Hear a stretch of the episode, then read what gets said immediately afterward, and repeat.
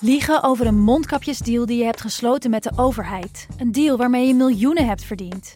Dat doet toch alleen Siewert van Liende? Nou, nee. Ik ben Felicia Alberding en in de Mondkapjesmiljonairs duik ik met een team van correspondenten in andere schandalen. Want wist je dat Siewert helemaal niet uniek is? Luister de Mondkapjesmiljonairs in je Podimo-app. Of ga naar podimo.nl slash mondkapjes. En probeer Podimo 30 dagen. podimo.nl slash mondkapjes. Deze podcast is 100% expertisevrij en alleen geschikt voor amusementsdoeleinden. De inhoud mag dus niet worden beschouwd als financieel advies.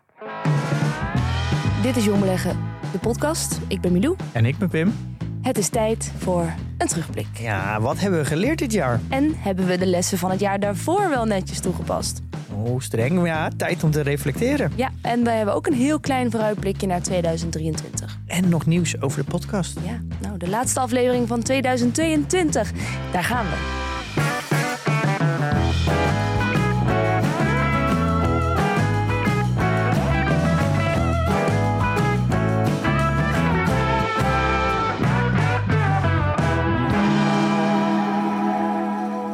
Ja, Milou, jij wil uh, beginnen met een, uh, met een eigen bericht. Ja, dat klopt. Uh, eigen verzoek is het misschien.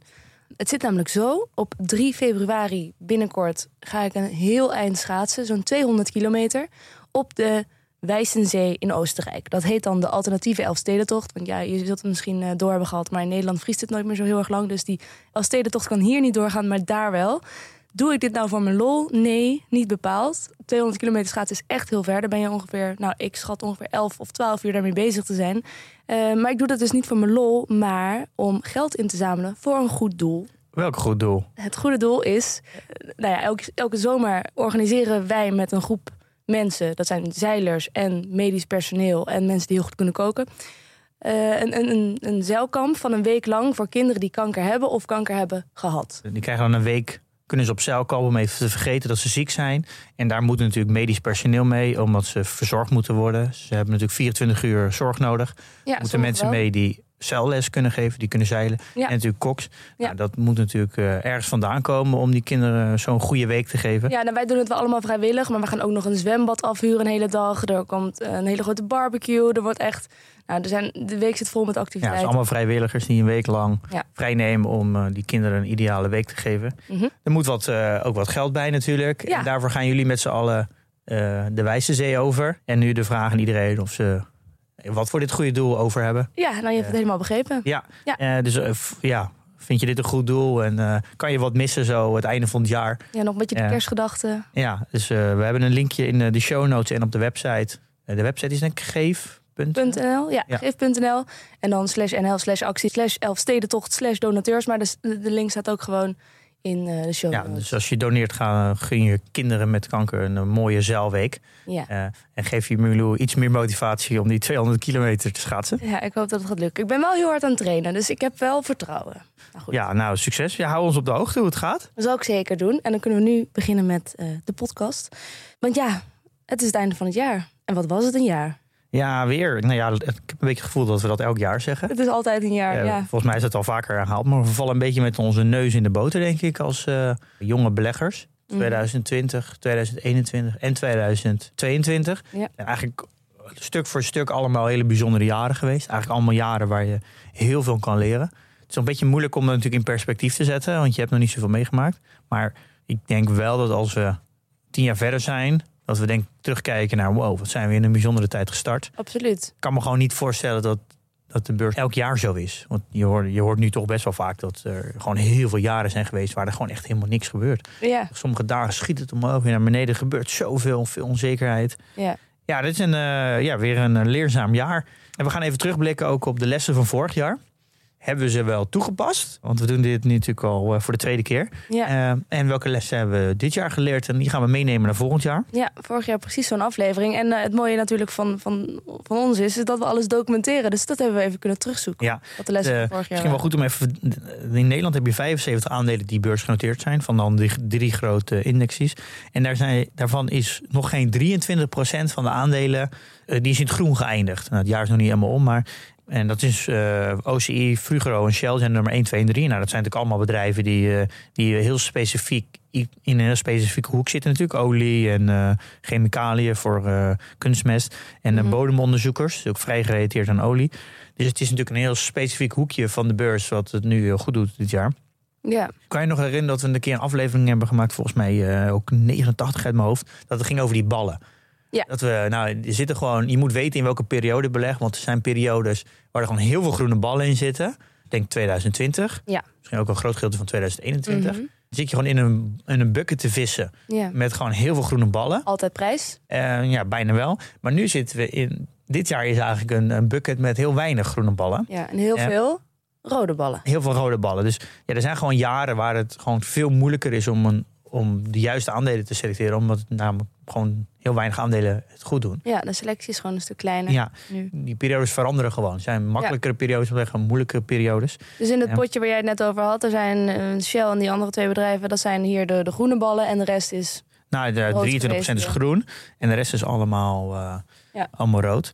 En om toch nog even het lange termijn eh, niet te vergeten, hebben een overzicht op de website ook gezet van eh, 1928 tot en met 2022 van eh, de Amerikaanse markt. En dan wordt het groen en rood, welke jaren er allemaal groen zijn en welke jaren allemaal rood. Nou, er zijn overwegend groene jaren. Ja. En je ziet ook nog bijna na een negatief jaar dat er bijna altijd een positief jaar volgt. Ja, eh, behalve kijk, in het begin van de jaren, vanaf 1929 tot 1941, was er wel echt veel rood. Ja. Maar dat is daarna eigenlijk nooit meer echt zo voorgekomen. Het lijkt erop dat het bijna steeds groener begint te worden. Ja, het is wel. Dus het, ja, als je dan uitzoomt, ja, dan zie je wel hoeveel groen er eigenlijk is. Ja, en goh, wat moeten we uitzoomen deze tijd? Want ik zat dus gisteren nog even te kijken naar hoe mijn eh, portfolio eruit zag van het afgelopen jaar. En toen dacht ik toch van, oh, daar word ik wel een beetje Ja, ongelukkig nou, van. ik heb daar ook wel berichtjes over gekregen. Alles er rood. starten natuurlijk nu ook nieuw, nog steeds nieuwe mensen. En is, want ja, je bent nu bijna drie jaar bezig. En je, je zegt dat je eh, ongeveer 7, 7% gemiddeld per jaar. En dat heb jij niet. Ja, Ja. ja, het is natuurlijk niet letterlijk gemiddeld. Dus het is elk jaar zo. Want als je nu gaat kijken naar, naar dit overzicht van eh eh 54, 94 jaar, dan zie je nou bijna geen enkel jaar dat tussen de 7 en 8 procent rendement heeft. Nee. Het is allemaal uitschieters eh, eh, van plus 15, maar ook gelijk naar, eh, naar min 10. Ja. Dus het gemiddelde wordt eigenlijk nooit gehaald. Het zijn altijd uitschieters. Dus ja, het kan nu net zijn dat je natuurlijk net in een periode nu start waar het even wat minder is. Ja. Dus de lange termijn is, is heel erg belangrijk. Ja, het is een fijn plaatje om even naar te kijken, mocht je je zorgen maken. Dus, eh, Ehm, ja, en het was natuurlijk ook een jaar waarin je wel echt kon onderscheiden. Als je dus er echt, eh, als jij er wel die groene ballen uit wist ja, vissen. ik denk dat het überhaupt wel een moeilijk jaar is voor long only. Als je alleen maar long gaat, dus alleen maar voor eh, re- positief rendement gaat, dan is het wel lastig. Als je natuurlijk ook een ja, meer mixed portfolio hebt, dus je doet ook short of eh puts, dus ja, dat je ook kan profiteren als de beurs naar beneden gaat. Ja, dan had je natuurlijk wel wat meer mogelijkheden. Want het ging, over het algemeen ging 75% naar beneden. Maar voor mensen die alleen maar long gaan, is het toch wel een moeilijk jaar. Want ja, het is gewoon, als je een gespreide portefeuille hebt van 20 aandelen, dan is het toch best lastig om, eh, als je al korte ritjes mee te maken. nou, als je genoeg spreiding hebt, dan is het toch best lastig om, eh, eh, want dan heb je over alle sectoren, dan is het bijna onmogelijk dat je alle aandelen in het groen hebt. ja. Het zou natuurlijk wel kunnen als je een bepaalde allocatie goed, goed neerzet. Ik denk dat de meeste beleggers dat niet, niet in het groen zullen eindigen. Want ze had natuurlijk wel gekund, want de beurs is wel heel erg bewegelijk geweest. Dus je daar een beetje mee gespeeld, dan had het wel gekund. ja. Eh, al denk ik dat de meeste beleggers eh, wel in het rood zullen eindigen dit jaar. Wat is voor jou, als jij even zo terugdenkt, wat is dan het eerste wat naar binnen schiet als je denkt, dit was echt een belangrijke gebeurtenis dit jaar? Qua Nou, beurs. Ja, ik denk dat het een, een samenhang is van dat er altijd is geroepen dat inflatie tijdelijk is. Als in. eh, Nou, dus alle centrale banken die riepen constant. Ja, de, de hoge inflatie is tijdelijk, is tijdelijk, is Ja. tijdelijk. weer over. En toen in één keer was het, oh, het is toch niet tijdelijk. En nu gaan we de rente keihard verhogen. En het is, in, het is volgens mij nog nooit in de geschiedenis zo hard omhoog gegaan. Het is van 25 basispunten naar 4,5% rente gegaan in een hele korte periode. En dat is dan vooral om de inflatie te drukken. Maar dat inflatie altijd tijdelijk was. En dan in één keer, in één keer niet. En dan zo agressief eh, die rente verhogen. Dat, is, dat was heel duidelijk te zien in de beurs. Ja, dat is vast voor mij nieuw. Dat rente zoveel effect heeft op de koersen. Ja, en rente is gewoon iets wat wordt bepaald door instanties. Hè? Dat is niet iets wat... Centrale wat- banken. Ja, wat, wat, wat per ongeluk gebeurt. Dus, dus dat zoiets zoveel invloed kan hebben. Dat is misschien wel de meest impactvolle gebeurtenis van het afgelopen jaar. Ja, en dat je toch wel leert. Dat is wel, vind ik wel, dat je nu bezig bent met beleggen. Leer je dat nog meer wat de gevolgen zijn van inflatie. Ik Denk, voordat ik aan het beleggen was, wist ik wel wat inflatie was natuurlijk. Maar je, je nam het bijna als neutraal aan. Ja, inflatie, ik weet wat het is. Mhm. Eh, maar nu merk je eigenlijk hoe, hoe problematisch hoge inflatie is. Nou ja, het is sowieso een hele belangrijke reden om te gaan beginnen met beleggen. Omdat al- als je hele hoge inflatie hebt en je geld staat gewoon op, de, op je rekening, op je spaarrekening, dan wordt het gewoon minder waard. Ja, het is eigenlijk echt een silence killer voor je, voor je koopkracht. Mooi, stille killer. Ja, echt. Het is, eh, en dat had ik me nooit echt heel erg gerealiseerd. En ook de impact van inflatie op prijzen en op bedrijven. Ja. Het is echt, eh, dus ik snap, ik snap nu heel goed waarom centrale banken een mandaat hebben om de inflatie op 2% te houden. Want het is, je, dan ja, geef je iedereen wel een soort van stabiliteit dat vermogen nog een beetje vermogen blijft. Mhm. Is wel, eh, dat is wel echt een les voor mij geweest. En wat voor effect geld heeft op, op rente en inflatie. Wat voor effect geld heeft op rente? Ja, gewoon dat, dat als er rente omhoog gaat, dan is geld in de toekomst minder waard. Ja. En hoe snel die afwaardering gaat van geld in de toekomst. Dat is echt. eh, dat blijft nog steeds een gek gegeven. Dat als ik, als ik gewoon heel erg heel klein maak en ik wil, wil voor jou iets kopen, een bedrijf. En die wil ik nu kopen, dan betekent in één keer als de rente omhoog gaat dat het bedrijf dan minder waard is. Dat, dat is zo, vind ik zo een, een gek gegeven. Ja. Dus dat, dat als jij je bedrijf aanbiedt voor 200 euro. ja, en nu gaat de rente in één keer omhoog. En dan zeg je, ja, nu wil ik nog maar 150 euro voor jouw bedrijf bieden. Dan denk je, ja, maar ja, eh, eh, wat maakt die externe factor voor mij nou uit? Mijn bedrijf is gewoon 200 euro Ja, waard. het is gewoon Eh, assets. En, ja. Ja. maar dat het dus dat dan dat het voor de verkoper het eigenlijk heel raar is. Want ja, mijn bedrijf was 200, maakt het nou uit wat die rente is. Ja. En dat het voor de koper dan in één keer zoveel uitmaakt. Er zit een soort van dubbele factor in. Want het gaat hier nu eigenlijk over de prijs van geld. Ja, Dus dat vooral- Wat kun je met geld kopen? Maar toekomstig geld vooral, ja. dat is de prijs van dat geld. Ja. Toekomstig geld. En dat heeft natuurlijk gevolgen inderdaad voor, voor ook Nou, de beurs. En voor de winsten die we nu al, eh, Ja. eerder willen zien. Ja. Eh, in plaats van dat we nog bedrijven willen die schulden hebben. Willen we zien van alles wat jij in de toekomst hebt beloofd. Dat willen we nu Ja. zien. Want ja, wat is Dus de eigenlijk een bedrijf met heel veel schuld en heel veel winsten nu is eigenlijk heel gunstig. Want de schulden worden natuurlijk minder waard, relatief. Ja. En de winsten die komen naar nu. Maar dat heeft dus echt superveel effect. Dat is wel iets waar ik, wat mij heel erg opgevallen is. Hm. Is jou nog iets opgevallen? Eh, nou, Dat als ik, indruk gemaakt. Ja, wat indruk heeft gemaakt, dat zit voor mij dan denk ik iets meer op microniveau. Nou, micro, het is specifiek. Dat eh, Elon Musk Twitter dan zomaar eh, even lijkt te kopen. Wat hij dan allemaal gaat doorvoeren binnen zijn bedrijf, hoe die met zijn werknemers omgaat. Het, dat werd een soort snelkookpan van alles wat ik ook in de afgelopen jaren van jou heb gehoord. Hoe je, waar je naar kijkt als je een bedrijf gaat beoordelen. En hier kwam even alles, werd even opgelicht. Dus nou ja, hoe ga je met je werknemers om? Wat is zijn managementstijl? En wat betaal je ervoor? Wat betaal je ervoor? Eh, dus dat vond ik een, een fascinerend eh, ja, Ja. ding van het afgelopen jaar. Ja, dat kan me voorstellen. Hij is echt een, eh, eigenlijk is hij echt een, market, een, de, een van de beste marketeers die er bestaan. Hoeveel media-aandacht hij kan genereren zonder een euro uit te geven. Ja, maar dat hij, het nou dan, dat hij het toch heeft opgegeven nu? Of eh, zie je Hij het heeft wel niet opgegeven. Nee, hij heeft al bij, bijvoorbeeld al gezegd dat hij nooit de CEO zou zijn. Hij heeft altijd gezegd dat hij het tijdelijk gaat doen. Hij kan er niet al die bedrijven tegelijk redden. Dat wist hij bijvoorbeeld al. Ja, oké. Je kan niet een, een managing CEO zijn dagelijks van Twitter, van eh, Tesla en van Starlink. Dat kan Ja, niet. nee. Je, je hebt maar, ja, hij heeft misschien eh, 80 uur in de week of 120, maar Ja. nee, dat gaat niet. Dus heel veel uitvoerende taken van een CEO zijn, is het ook gewoon functioneel. Die kan hij natuurlijk gewoon prima uitbesteden. Hij wil alleen het stukje gewoon visie. Dit wil hij doen. Nou ja, en hij heeft wel een belangrijk stukje visie dan eh, ook al te kennen gegeven. Toen hij eh, nou, als een van de eerste mensen ooit eh, heeft besloten van nu wordt het maar eens tijd dat mensen gaan betalen voor social media. Controversieel. En tegelijkertijd denk jij, Ja, ik, ik, ben, ik ben heel erg. eh, ik ben echt fan van Twitter. Dit is mijn favoriete social media. Dus eh, ik ben wel eh, content hoe hij ermee omgaat hoor. Ja, het is altijd een beetje een olifant in een porseleinenkast. Maakt natuurlijk wel wat stuk. Maar ja, je moet af en toe een beetje dingen breken. En als je er miljoenen mensen op zitten, dan kan je niet alleen maar fans maken. Ik ben altijd wel voorstander van mensen die de boel naar vooruit willen duwen. En dat is hij gewoon heel erg. Hij probeert dingen te veranderen. Ja, dat gaat ook wel ten koste van dingen. En het is altijd een beetje van heel veel plussen en heel veel minnen. En Ja. onderaan de streep zijn er voor mij meer plussen. We hebben allemaal een, echt een hekel aan dat al die social media alles maar alle data van ons trekken. ja, En alleen maar advertenties. Dat is, iedereen klaagt over, maar iedereen zit erop. We kunnen ook niet meer zonder.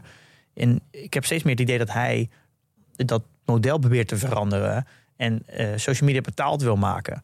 En, de, en Dus degene die al dat datagedoe kan, eh, ja, ze kan, verminderen, Ja, ja, zelfs kan stoppen uiteindelijk. Ja. En dat de degene die het meest van profiteren van het platform, dat die eh, ook het meest betalen. Ja. Ja, dat, dat- niemand heeft dat ooit geprobeerd. En dat is eigenlijk een hele logische gedachte. Want bij Apple moet je ook 30% van je omzet afstaan als je op hun ja, infrastructuur een app lanceert. Ja. Nou, dat werkt bij bol.com ook. Als je daar, of bij eh, Just Eat, als je daar je restaurant zit, moet je ook een fee betalen.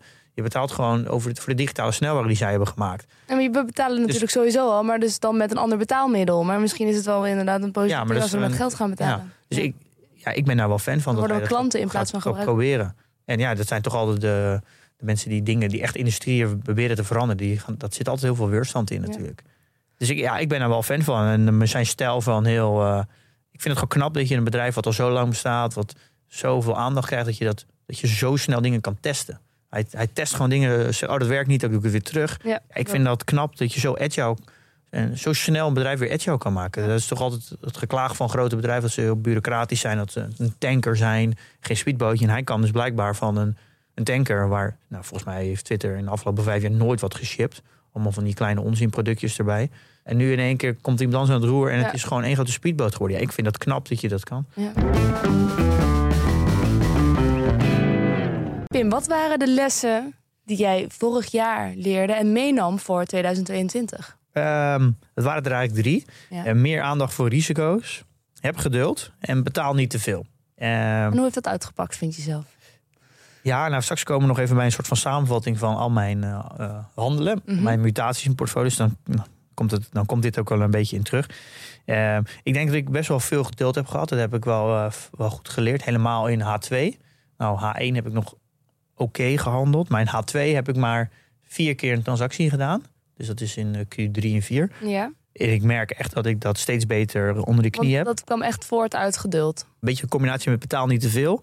Dat heb ik in H1 heb ik dat misschien niet helemaal goed gedaan. Toen heb ik bijvoorbeeld ASML gekocht op 5,90 en eh Adyen op eh 17,60. En nou, daar heb ik ook wel weer van geleerd dat ik merk, ja, daar ben ik toch weer te gretig. Ja, want daarna is het... eh, Nou ja, ik heb, eh, daarna heb ik wel echt gezegd, oké, dit is niet, moet nog scherper op zijn op de prijs. Moet nog meer geduld hebben. En toen heb ik voor mezelf gezegd, nou, ik ga gewoon ASML op 400 en Adyen onder de 1200 ga ik gewoon niet meer bijkopen. Nee. En daar heb ik op, gewoon echt op gewacht. Eh, en dat, en dat is uiteindelijk Zo eh, geschieden. één, eh, volgens mij maar een paar uur is dat voorgekomen. En, en toen eh, was ik toevallig, zat ik toevallig achter de computer. Voor mij was dat 13 oktober, 14 oktober. oh, je weet dat ook nog precies. Ja, dat was een hele bijzondere dag. ja hoor. Hoezo? ja, omdat namelijk toen Een hele de, speciale dag. ja, toen reageerde de beurs heel raar. Uh, voor Oh. mij ging ASML toen echt iets van 10% naar beneden. En die eindigde de, de dag volgens mij in het groen. Het was een hele, hele rare Ja, dag. ik dacht dat het voor jou een hele bijzondere dag was, omdat het gelukt was. Maar het was echt een rare dag op de beurs. Ik snap Ja, het. ja. Ja. Daardoor ook bijzonder voor mij. Hè? Ja, ja, precies. Dus eh, ik denk dat ik dat wel aardig gedaan heb. Geduld. En ik, dat wil ik eigenlijk nog verder doortrekken. Ik, moet, ik wil gewoon veel minder mutaties eh, in mijn portefeuille hebben. En ik denk ook wel, hoe langer je bent, hoe makkelijker het wordt. Ja, en betaal niet te veel. Dat, dat gaat ook steeds beter. Al kan dat natuurlijk nog strenger. Daar kom ik straks ook nog even op terug. En meer aandacht voor risico's. Ja, dat is toch wel iets wat, wat wel lastig is. Want wat is nou een risico? Mhm. En als je nu naar mijn portefeuille kijkt, dan denk je, ja, er zit toch best wel veel risico in. Maar ik ben natuurlijk, ja, ik kan het zo nog even uitleggen hoe mijn portfolio was vanaf 1 januari. Er is natuurlijk niet zo heel veel veranderd tussen 1 januari en, en nu. Dus ik ging het jaar eigenlijk al in met een vrij risicovolle portefeuille. Ja. Dus het, het meer aandacht voor risico's is wel iets wat ik heb toegepast op de handelingen. Maar er zaten toch al best wel veel, ja, best wel een hoog risicoprofiel in mijn portefeuille. Dus daar kan ik ook niet zoveel aan doen. Dan had ik natuurlijk voor 1 januari mijn hele portefeuille moeten gaan eh, switchen. Ja. En wat ik wel geleerd heb was vorig jaar dat ik ja, niet meer grote wijzigingen ga doen. Eh, wat ik natuurlijk in het verleden wel heb gedaan. Ja, je, qua strategie. ja, flink, en dat ga ik nu niet meer doen. Dus ik, ik sluit niet uit dat ik mijn strategie over tijd wel ga veranderen.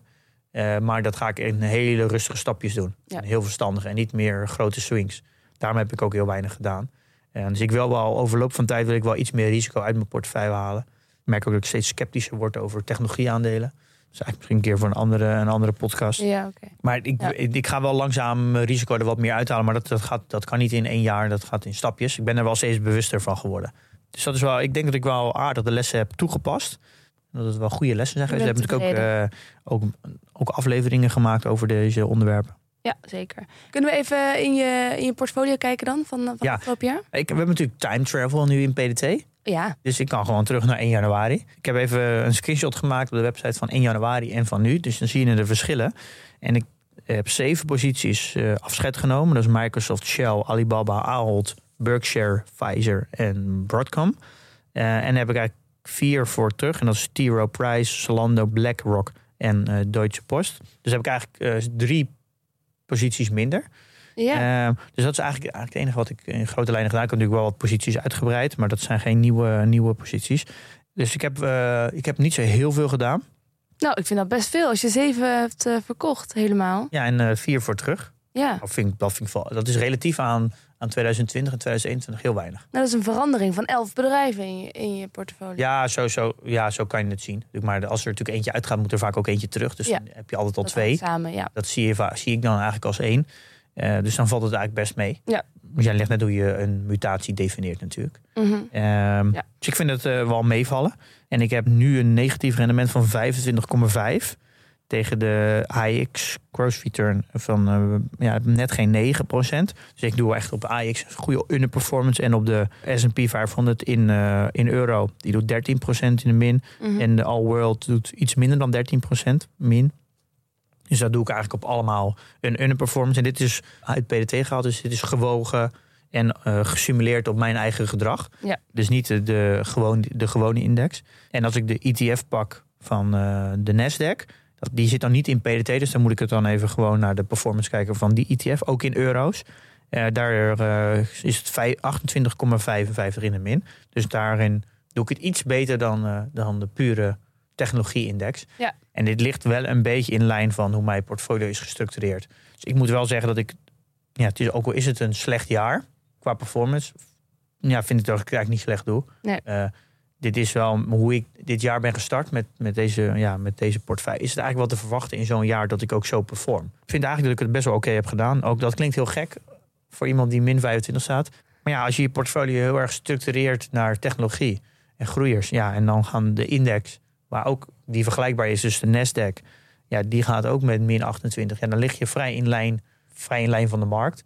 Dat is dan wat je eigenlijk ook krijgt als je zo'n portfolio zo samenstelt. Dan is dit ook wat je krijgt. Natuurlijk in de absolute getal is het gewoon, is het gewoon niet goed. Maar dan moet ik natuurlijk gewoon mijn volledige portfolio gaan veranderen. En andere strategieën gaan toepassen om in deze periode natuurlijk een betere performance te halen. Ja. En dat is iets wat ik natuurlijk nu niks aan kan doen. En dat ga ik denk ik over tijd wel doen. Ik merk wel dat, ja, dat er gewoon te veel risico in mijn portfolio zit. En dat ik dat denk bij default veel meer moet ja, naar beneden moet brengen. En veel meer geduld moet hebben. Dat ik de juiste periode selecteer wanneer ik iets meer in eh, ja, risicovolle aandelen ga zitten. En niet Ja. bij default in risicovolle aandelen. Want dan word je gewoon een keer heel goed geschoren, zoals nu. Ja. Ehm, maar ja, het valt op zich nog wel mee. Ja, het is de, in, eh, de resultaat is natuurlijk wel, eh, is, is wel niet, is niet goed. En ik heb ook een overzicht op de website gemaakt waar dat je ziet hoe, hoeveel dividenden ik ontvangen heb en wat mijn transactiekosten zijn en zo. Uiteindelijk valt het wel mee. Ik heb volgens mij eh, met de wisselkoerskosten en transactiekosten en brokerkosten heb ik eh 0,14 procent. Dus dat is- echt, eh, is echt heel laag eigenlijk eh, dit jaar. Dus dat zijn, ik heb mijn kosten goed laag gehouden. daar kun je tevreden over zijn. Eh, ik heb ongeveer een half procent, iets meer dan een half procent aan dividend ontvangen. In absolute getallen best wel veel kwijtgeraakt. Ik heb een, eh, een verlies door effectprijswijziging van eh 84.000 euro. Ik heb wel wat, ook wat winst in wisselkoerswijziging, dan, eh, bijna 2% Dus ik heb een klein beetje meewind gehad van 2% eh, op de valuta.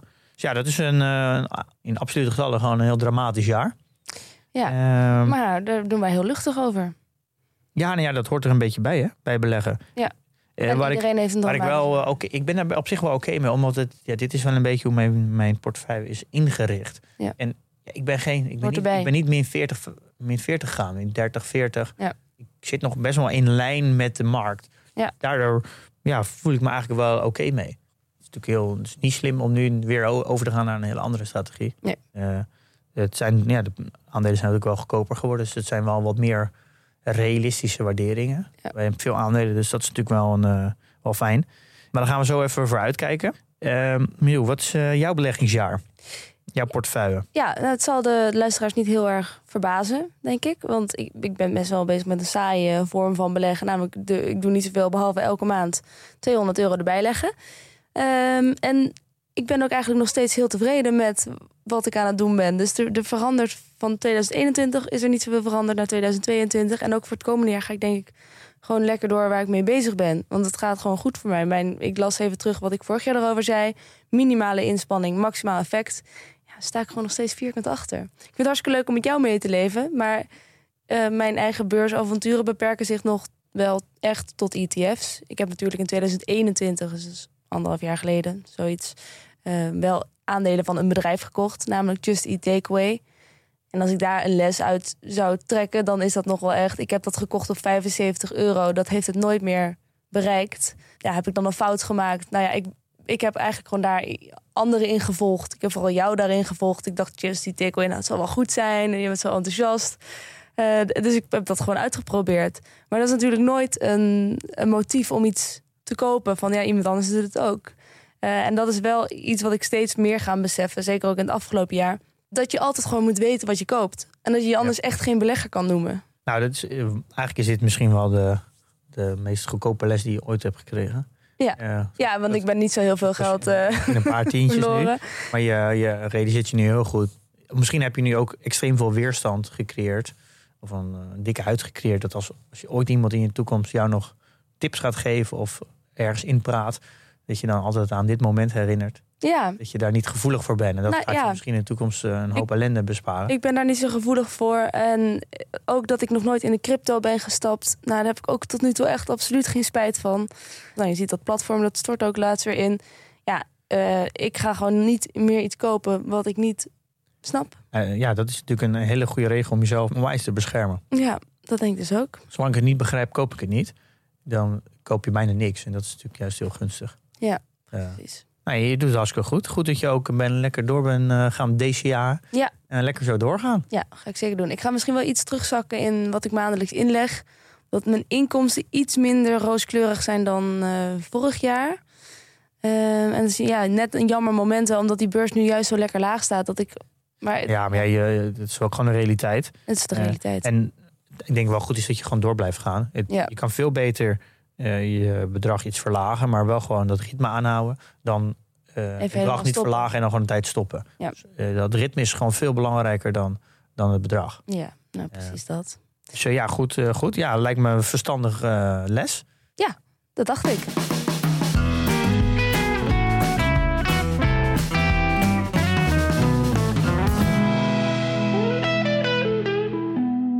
Eh, wat waren de lessen die jij in 2022 hebt geleerd? En jouw portfolio is trouwens ook gewoon op de website te zien. Dus Ja. daar vragen mensen ook vaak naar. Linkje naar PDT staat jouw portfolio, kan je Ja. inzien. Hij is weer helemaal up-to-date. Ja, het staat op de website. Ja.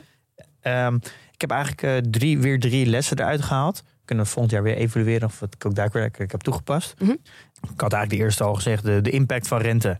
Ja, dat, dat is toch wel echt blijven hangen. Wat toch het effect op de beurs, op de rente. En ze zeggen heel vaak, don't fight the Fed. Mhm. Dat, die heb ik al zo vaak voorbij zien komen. En ja, De, als- de als- Amerikaanse ja, als de centrale bank. centrale banken geld gaan onttrekken uit de markt. Het gaat om zulke insane grote bedragen. Ja, dan, gaat, trekt die beurs gewoon naar beneden. Dan kan je gewoon niks. Kan je gewoon niks en dan kan je gewoon eigenlijk kan je niet tegenop beleggen. Nee. Eh, en dat geldt natuurlijk aan de andere kant ook. Als de Fed, of de centrale banken, natuurlijk weer geld gaan. eh, Pompen. ja, dan mo- moet je gewoon meesurfen. En ik ja. heb toch wel steeds meer het gevoel, we hebben daar ook een aflevering over gemaakt, over centrale banken. En daar hebben we ook toen uitgelegd wat de impact daarvan is. Dat is zo grappig dat je soms maak je aflevering en dan, nou ja, dat heeft heel veel impact en dan. dan En dat allemaal wel. logisch dan en dan rationeel. ervaar je het een keer Ja. en dan denk je, wauw. Ja. Eh, Don't fight the Fed. Wel een leuke les. Ja. ja. dus dat is wel echt iets wat je, dat je eigenlijk toch wel, als je op korte termijn wil focussen op rendementen, moet je toch echt wel in de gaten houden. Wat, doet, eh, wat doen de centrale banken? En daar moet je dan ook echt op gaan reageren. Ja. Kijk, Als je echt lange termijn belegt en je gaat in goede aandelen zitten, dan maakt het natuurlijk niet zoveel uit.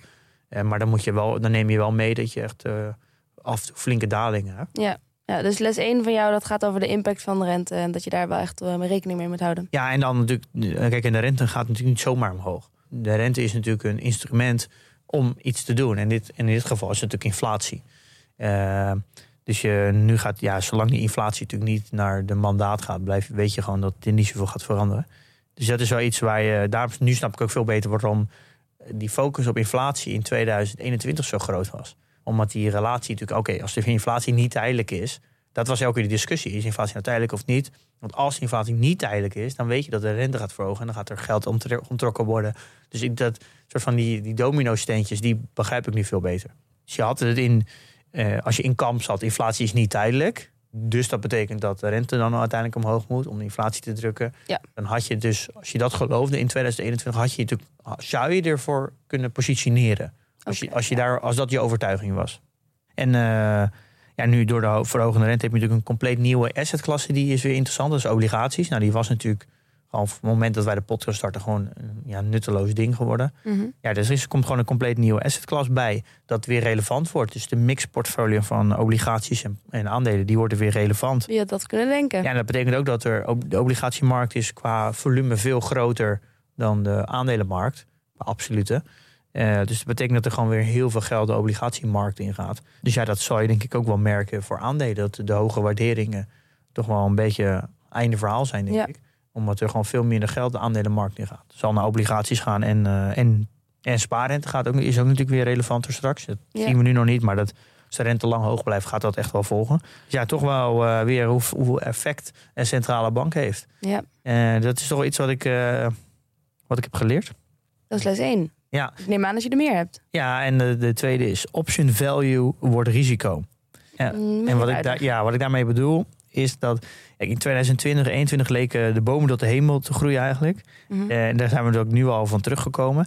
En in die fase werd onzekerheid eh, juist overgewaardeerd. Dus het wordt meer option value, is, is dus eigenlijk onzekerheid. Want het bedrijf kan dit nog doen, dat kan dat nog doen. Zit, dit zit nog in het vat. En dat ja, wordt, winst in de toekomst. Dat ja, maar gewoon, idee. eh, we er wordt gewoon gefantaseerd van oké, Ja. hier zijn ze mee bezig, maar daar kunnen ze dan ook dit mee doen en Ja. dat mee doen. Dat wordt eigenlijk, dat is eigenlijk allemaal onzekerheid, Mhm. maar dat wordt heel erg overgewaardeerd. Dus er wordt heel veel waarde gekend aan, aan fantasie. Ja, Dus het, bijna zo van hoe meer hoe gekker je fantasie is, hoe meer onzekerheid, maar hoe meer overwaardering er in het ja, aandeel komt. Ja, want dat waardeerden we gewoon erg. Ja, dat werd. eh, Ja. En het gekke is, in in één keer wordt die optie value nu ineens als risico gezien.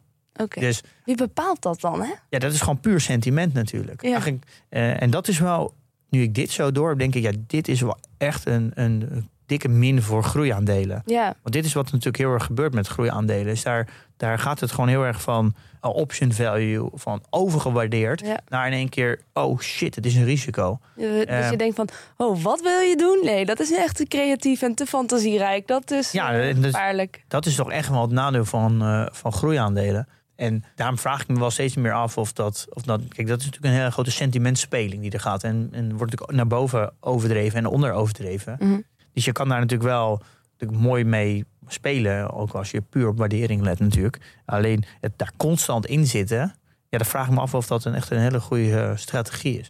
En je ziet dat dus nu ook steeds meer om je heen. Dat de, eh, je had altijd de categorie other bets. Dat had je natuurlijk bij Google, Amazon en Apple en zo. En dat werd altijd, dat werd altijd gezien als, als nog een soort van kers op de taart. Van oké, dan gingen we waarderen. En denk je, maar ze hebben dit nog en ze hebben dat nog. En ze, dit komt er nog aan. En dan werd altijd gezien als, ja, daardoor is het nog goedkoper. Want dit doen ze ook nog, dit komt er ook aan. Ja, Eh, dus al, al die other bets, al die option value werd echt gezien als eh, iets moois nog. ja. En wat nog niet eens meegenomen was in de waardering. Geheel is nog meer dan de som van haar delen. Ja, en nu in één keer wordt het een risico. En nu krijg je dus ook de aandeelhouders, bijvoorbeeld de brief van eh, eh, TCI Fund Management.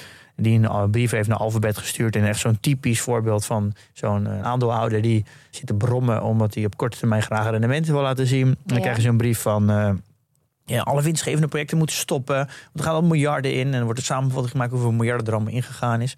Snijden in de kosten, personeel moet dus weg. Ja, en je moet eigen aandelen kopen, want je bent nu historisch gezien zo goedkoop. Eh, zo gaat dat natuurlijk een beetje altijd met die, die brieven zijn altijd hetzelfde. Met een ho- hoop jibber jabber ertussen. Heel En- conservatief eigenlijk, hè? Ja, zo En gaat het, weinig ruimte voor ja maar zo gaat het, al, zo gaat het altijd. Ja. Eh, eh, als het even tegen zit, dan gaan al die, eh, die, die fondsmanagers... die, Ja, die gaan op hun geld die hebben een te grote positie genomen in alfabet vergeleken in een portefeuille. En die gaan dan zulke soort brieven sturen. Oh, daarom dus. Puur eigen belang. Ja, het is altijd eigen belang. Dat zie je Ja. natuurlijk bij Just Eat ook. Bij- het gebeurt zo vaak. Het zijn altijd dezelfde brieven. Maar dat, het grappige is dat, die, dat het hele perspectief op die other bets en op de innovatie... dat innovatie kon, eh, het moest meer innoveren, meer innoveren. En nu Ja. in één keer moet, is het allemaal niet meer goed. Dus dit, Ehm. dit allemaal dan gegeven. Wat is dan de les die jij daaruit trekt?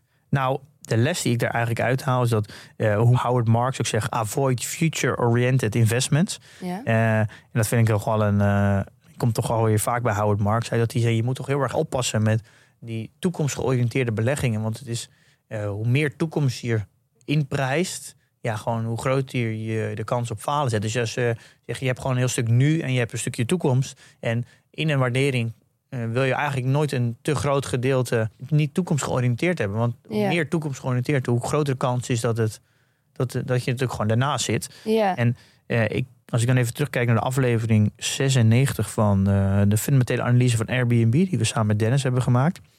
En daar hebben we het eigenlijk wel heel mooi gedaan. Daar hebben we natuurlijk de, de fair value uitgewerkt en hebben we gezien wat er, hoeveel omzet er naar sales en marketing gaat en, en eh, product en development, hoeveel procent en zo. Mhm. En daarna hebben we een eh, schatting gemaakt wat, eh, wat voor marges gaan maken, wat de omzetgroei gaat. En dan komen we op een fair value uit van 144. Ja. En dan gaan we over in analyses. En dan staat ook, hebben we ook uitgeschreven dat ja, dat, dat is in principe wel mogelijk. Maar we weten niet of er of 60 miljard omzet überhaupt ooit haalbaar zit. En misschien niet een plafond op dit type omzet. En dan hebben we die marges die we mee berekend hebben vergeleken met een Microsoft en met een Alphabet en met een Meta. Zeg, ja, dat, dat zou in theorie kunnen, maar ja, dat zijn natuurlijk wel de allerbeste bedrijven. Dus misschien is het meer, eh, is, hebben we dus in scenario's. Misschien is het meer likely dat de omzet misschien maar naar 40 miljard gaan. Oh, dat betekent dat we in één keer het bedrijf nog maar 100 euro waarderen. Ja, En als ja. de marges niet van 37 maar naar 20% gaan, wat nog steeds heel netjes is, dan gaan, zakt het in één keer naar 90 euro. Ja. En waarderen met scenario's, waarin ze eigenlijk zegt, oké, dit zou in theorie kunnen, want, en dan vergelijkbare bedrijven erbij pakken en dan in scenario's uitwerken. Dat is eigenlijk een hele mooie manier om, om veel meer in te kunnen schatten hoeveel, eh, Hoeveel toekomst toekomst zit er, zit er al ingeprijsd. En dat je ook veel bewuster een keuze maakt van oké, ik koop dit aandeel omdat ik namelijk dit scenario aannemelijk vind. Ja. En als het dan blijkt dat het scenario overloop van tijd niet gehaald wordt, dan heb je in principe heb je het niet fout gedaan. Het proces is goed, want je, alleen je, je, De uitkomst is dan... ja, je, hebt een bepaalde verwachting van de markt of van het bedrijf. En die is niet uitgekomen. Ja, dat gebeurt nou eenmaal. Dat, Ja. Als je 20 bedrijven hebt en je doet het op 20 bedrijven, dan gaan er gewoon altijd wel een, zeg 20, 30 Ja. bedrijven die waar je gewoon naast zit. Maar dat is natuurlijk dat is beleggen. Eh, Maar dan is je proces wel goed geweest. Alleen je aannames zijn fout geweest op welk scenario voor jou, eh, wat jij had verwacht. Het voordeel daar is, is dat als je dit zo'n hele analyse leest, er is dus niet een conclusie van kopen, verkopen of houden, wat je natuurlijk overal ziet. Maar dan is het natuurlijk een, eigenlijk een hele goede fundamentele analyse waar je ook heel, heel erg wat aan hebt. Want dan kan je dat zelf lezen en dan kan je zelf bepalen welk scenario jij zelf aannemelijk vindt.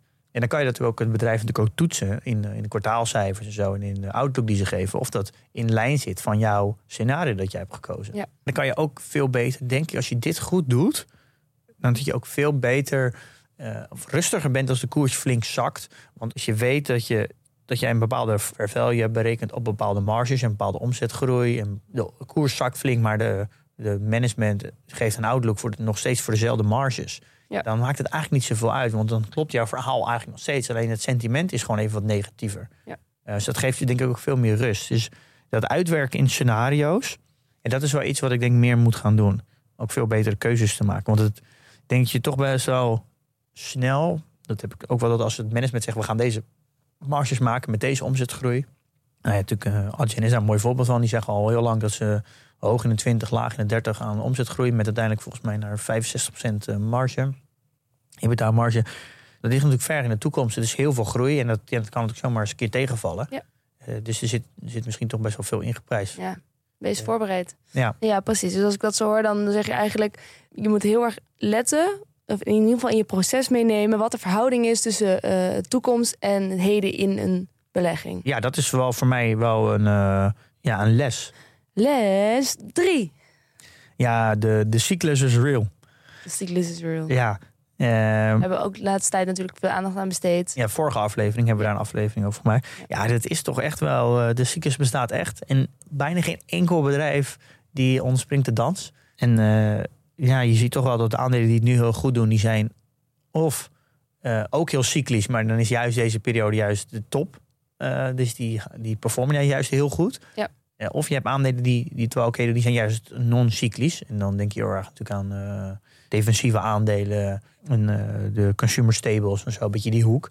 En die doen het juist ook heel goed. En dat zijn juist ook wel de bedrijven die vaak lang dividend betalen. Want een bedrijf dat 50 jaar dividend kan uitbetalen, elk jaar kan verhogen. Dat betekent eigenlijk dat je non-cyclisch bent. Want anders heb je altijd periodes gehad waar je hoogstwaarschijnlijk het dividend moet stoppen. Ja. Uh, Of dus de cyclische aandelen kunnen bijna nooit een lang track record hebben. Omdat het, ja, als je een jaar, twee jaar flinke winstverlaging hebt en een omzetverlaging, dan is het toch best moeilijk om je dividend in de lucht te houden. Ja. Ja, en ik merk toch wel dat er in mijn portefeuille toch bijna alles wel cyclisch is. Oh, ja. Eh, want ja, ja, Google cyclisch, natuurlijk advertenties, Amazon, webshop verkoop cyclisch. Eh, zelfs de succes grote bedrijven zijn ook cyclisch. Ja. Dus, eh, chips, allemaal cyclisch. Ik heb veel advertenties in chipbedrijven, allemaal, ja, allemaal cyclisch. Eh, dus ja, dat is er gewoon echt. Daar moet, ja, dat is toch wel iets waar je wat rekening mee moet houden, denk ik. Ja. Helemaal met het aankopen en, het, eh, en de allocatie van, eh, de, ah, ja, van de grootte van posities. Dat is er gewoon. Ja. Nou bent het verkeerd. En weer met dit kan je ook zeggen, ja, het is nou eenmaal. En ik ga gewoon zitten, geschoren worden. En het zijn fundamenteel goede bedrijven, dus ik blijf gewoon zitten. Eh, maar ja, je kan het ook iets meer optimaliseren. Als die cyclus je toch, toch nog in beweegt, dat je daar ook qua allocatie wat mee speelt. En dat ben je wel van plan om te gaan doen voor 2023. Ja, nou, ik overweeg toch heel erg een eh, soort van nieuwe strategie in PDT bij te voegen bij mijn portefeuille. En dan een soort van cyclische play om te kijken of ik gewoon een paar aandelen erbij kan voegen die, die, die, nu, die nu heel gunstig zijn voor de cyclus. Ja. Dus, mm, ja, Gaan we in de gaten houden. ja, en ik moet wel zeggen dat dit is wel de periode waar dat ik het makkelijkst een soort van cyclische play kan doen. Eh, want in 2020 en 2021 was het denk ik wel wat lastiger. Het leek eigenlijk dat er helemaal geen cyclus meer was, van niks. Al was olie toen juist eigenlijk de cyclische play.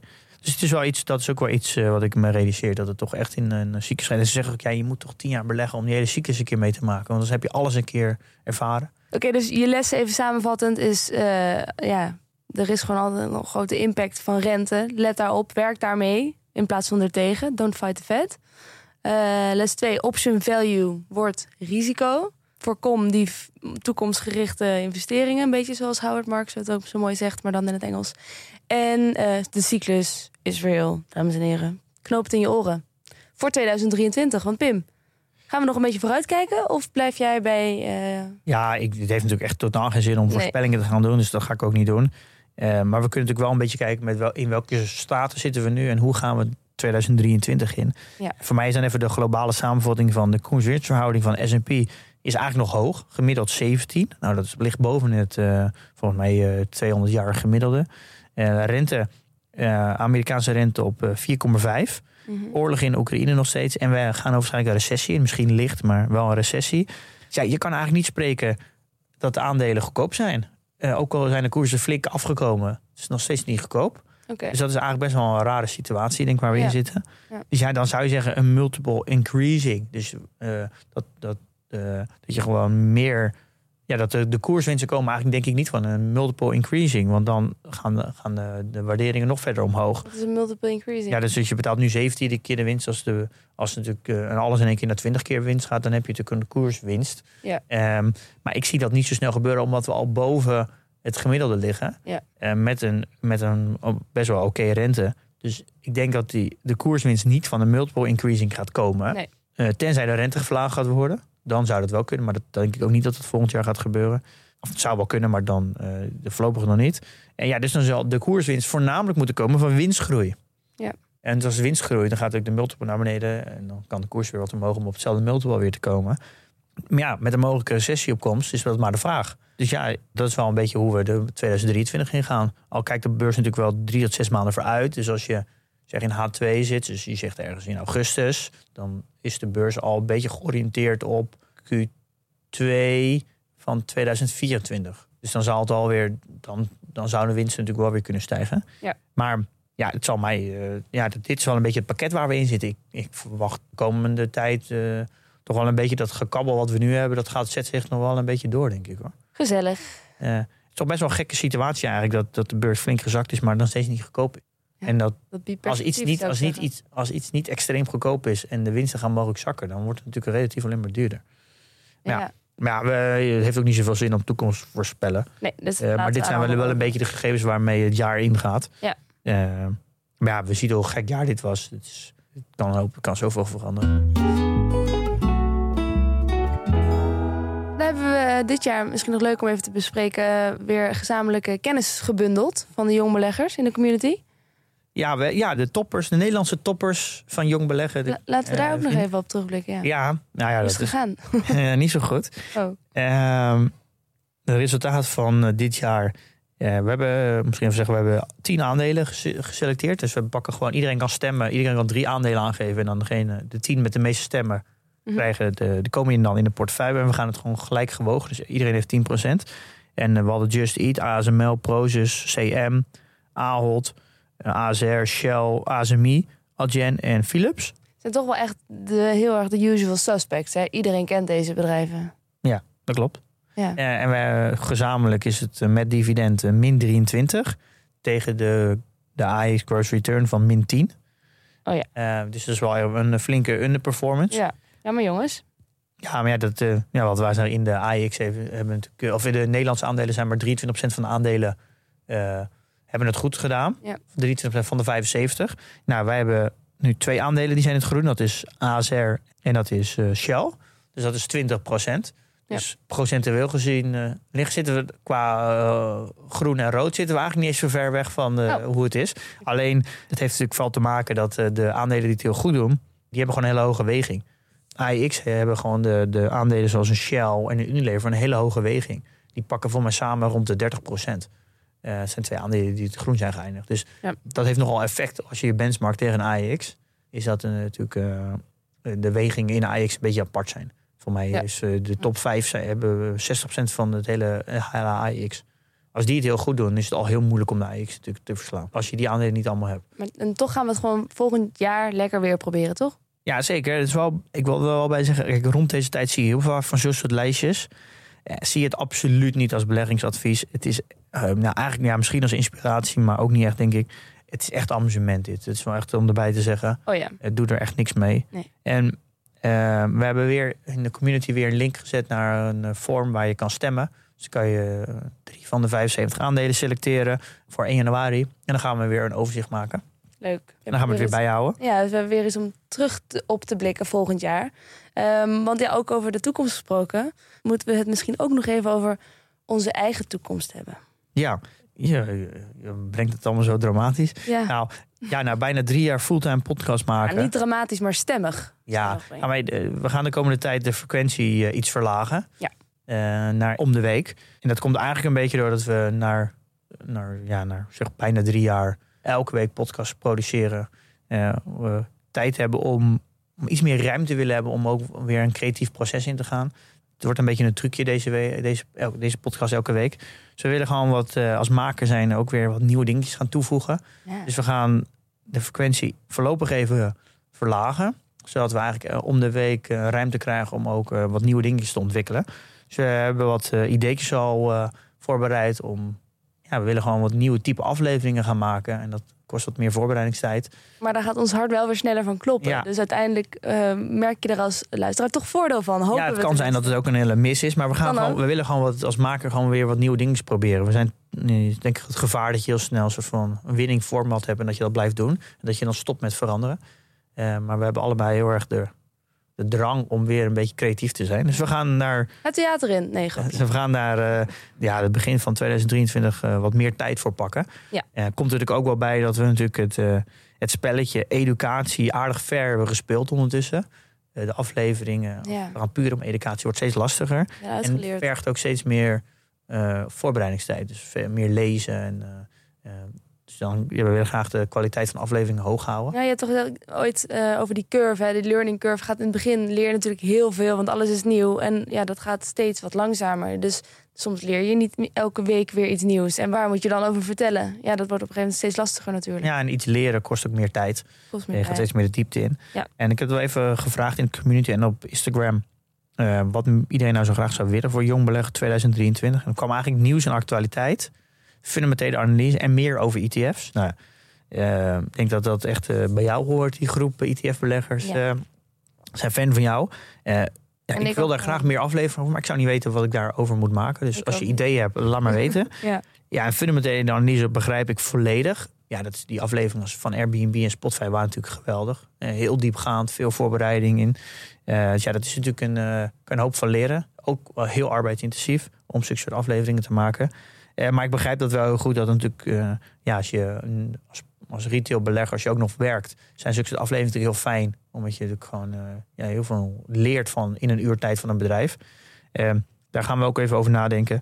En nieuws en actualiteit is ook iets wat heel veel langsgekomen. En daar ben ik zelf iets minder fan van. Maar ik moet even over nadenken. Wat meer tijd nemen om te kijken of we daar toch een draai aan kunnen geven. Wat misschien. Nou, ik vind wel dat jij altijd wel ehm, leuke originele takes op de, de realiteit hebt, op de actualiteit. En ik snap ook dat is dan iets minder tijdloze content.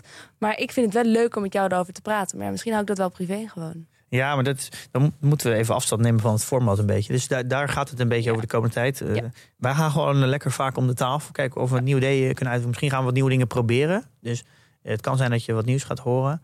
Ja, als, het niet, als het niet bevalt, moet je het gewoon laten weten. Als het wel bevalt, is het ook leuk. Eh, zo gaan we de komende tijd wat meer experimenteren. Ja, stay tuned. En eh, ja, wie weet werkt het allemaal niet. Dan hebben we onze creatieve tocht gemaakt. En dan vallen we gewoon weer terug in het oude format. En dat is ook oké. Ehm, ja, dan zijn we er doorheen, hè? Ja? Wil ik je nog even kort herinneren aan eh, die Elfstedentocht die ik ga schaatsen. Onder de tocht schaatsen wij. Het geld, dat betaal jij. Alvast bedankt. ja, nee, ik, eh, ik vind het heel bijzonder dat je dat doet. Dat je ook een week. eh, ja, je neemt gewoon een week vrij. eh, vrijwillig ga jij een week kinderen die, ja, die al een extreem moeilijke tijd hebben. Natuurlijk de, de ziekte, kanker hebben. Een hele mooie tijd geven. Ik vind dat heel bijzonder dat je dat doet, Milou. En ook nog eens 200 kilometer gaat schaatsen voor, voor die kinderen. Dus ja, wel kleine moeite voor ons als luisteraar om, om een klein beetje te helpen. Al is het maar eh, 5 of 10 euro. Ja. Is, al, eh, is al voldoende om te helpen. Ja. Eh, Absoluut. Nou, zo, het Ja. wordt erg gewaardeerd. Door heel, heel, bijzonder dat je dat doet, Milou. Nou, dank je. Ehm, nog wel zeggen, volgende week hebben we dus geen aflevering. Nee, En dan is het de week daarna wel. En dan vanaf dat moment gaan we dus om de week. en daar hebben we zin in. Weer nieuwe dingen doen. Ehm, in de tussentijd investeer in je kennis en beleg met beleid.